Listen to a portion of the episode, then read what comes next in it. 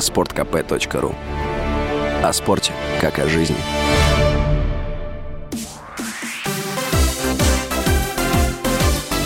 Новости спорта.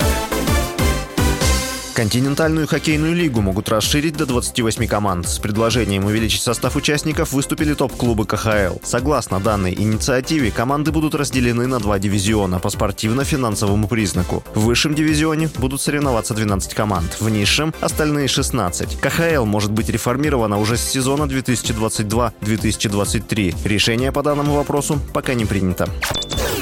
Российская Федерация баскетбола назвала решение Международной Федерации баскетбола об отстранении национальных сборных от участия в ближайших турнирах ожидаемым. Об этом говорится в сообщении на сайте Федерации. По словам президента РФБ Андрея Кириленко, сейчас основная задача организации – поиск неофициальных турниров для российских команд с потенциально серьезными соперниками. В том случае, если к концу года градус напряженности снизится, главной целью станет оперативное возвращение на площадку. Международная Федерация баскетбола накануне исключила все сборные России и Беларуси из всех ближайших соревнований под своей эгидой. В том числе мужская сборная России не сможет продолжить участие в отборочном турнире на чемпионате мира 2023 года, а женской национальной команде запретили участвовать в чемпионате мира 2022 года, который пройдет в конце сентября в Австралии. На турнире ее заменит сборная Пуэрто-Рико.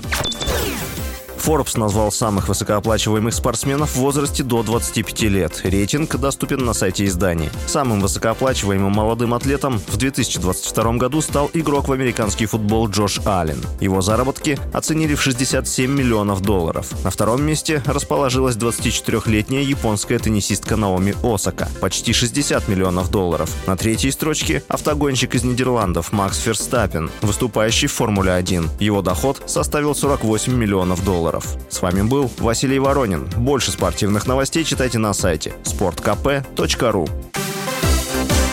Новости спорта.